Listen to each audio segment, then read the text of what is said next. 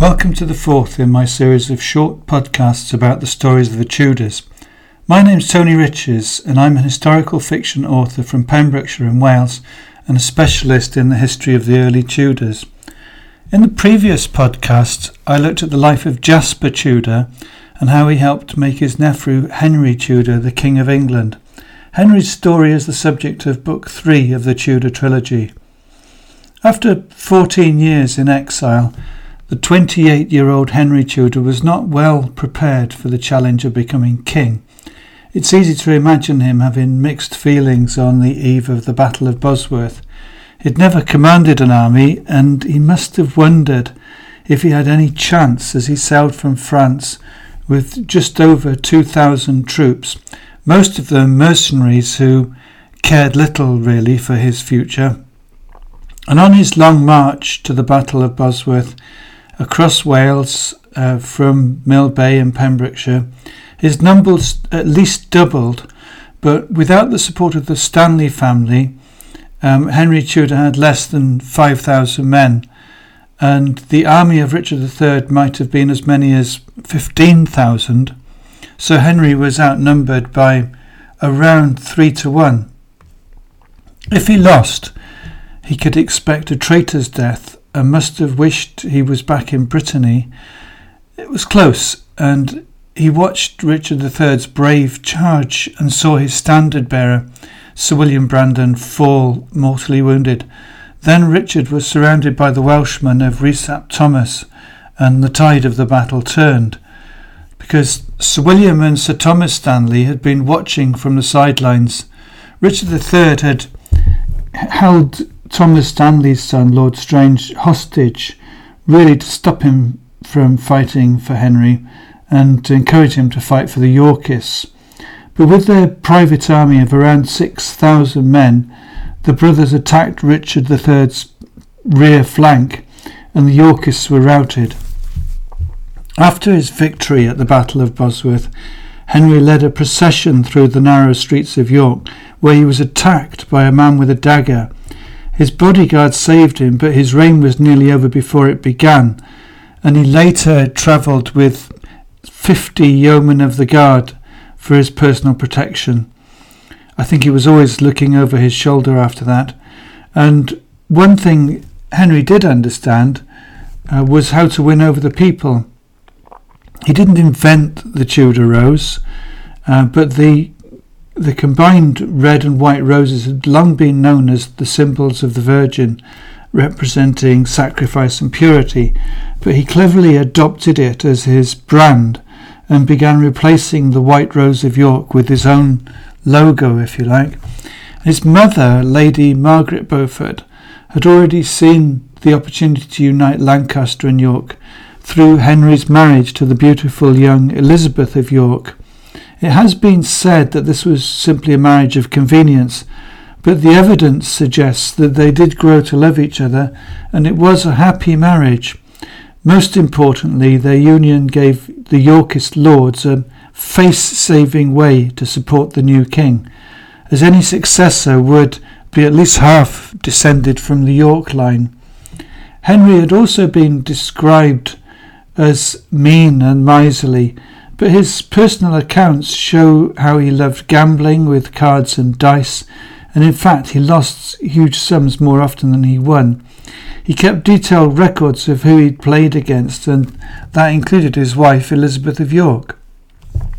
Some other strange things I discovered in my research were that, as well as lions and other dangerous animals, which he kept in the Tower of London, Henry had a pet monkey thought to be a little marmoset in his private chambers, and one day he discovered it had torn up his detailed diary, so there is actually a gap in his meticulous records. I also thought it odd when the pretender Perkin Warbeck was finally captured. Henry was uh, very fond of Warbeck's wife, Lady Catherine Gordon, and kept them both in his own household, but wouldn't let them sleep together. His accounts show that he bought Lady Catherine expensive dresses and gifts, and she became a close companion and confidant even after Henry had her husband executed. The Tudor dynasty nearly came to an end at Christmas 1497 when Henry and his family were woken in the middle of the night by a raging fire in his private chambers at Sheen Palace. The fire burned out of control for over three hours, destroying almost the whole palace. His priceless tapestries were turned to ashes and most of his possessions were destroyed. The family barely escaped with their lives, but the old palace was ruined, and Henry had it rebuilt at a cost of more than 60,000 ducats as the Palace of Richmond. Henry Tudor oversaw the longest period of relative peace for generations and left the treasury of England in a much better state than he found it. Yet his time as king was marked with sadness. First, his eldest son Arthur died soon after his marriage, then his wife Elizabeth died on her birthday, soon after giving birth. Henry was never quite the same again, and I wonder what he would have said about his legacy if he'd known what sort of king his younger son Henry would turn out to be. My Tudor trilogy has become a bestseller in the UK, US, and Australia, so I'd like to think that I've in some way helped to preserve the memory of this modest King of England. Last year, a group of us raised the money for a life sized bronze statue of Henry Tudor to be placed in front of his birthplace at Pembroke Castle to ensure his contribution is not forgotten. I'd now like to share with you a sample of the audiobook edition of Henry, Book 3 of the Tudor Trilogy, narrated by James Young.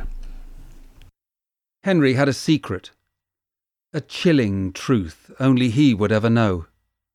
He'd never wanted to be king. He once tried to tell his uncle Jasper. Dismissing him with a laugh, Jasper risked their lives to make it happen. So Henry learned to live with his secret, which troubled his waking thoughts and haunted his dreams.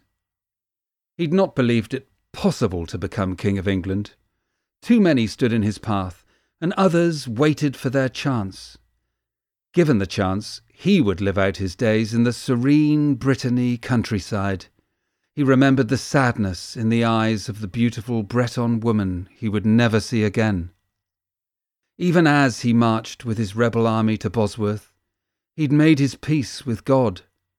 Despite his faith, he feared a painful death and prayed it would be quick. The best he'd hoped for was imprisonment. He had been a prisoner of sorts for most of his 28 years, so it wouldn't have been so bad.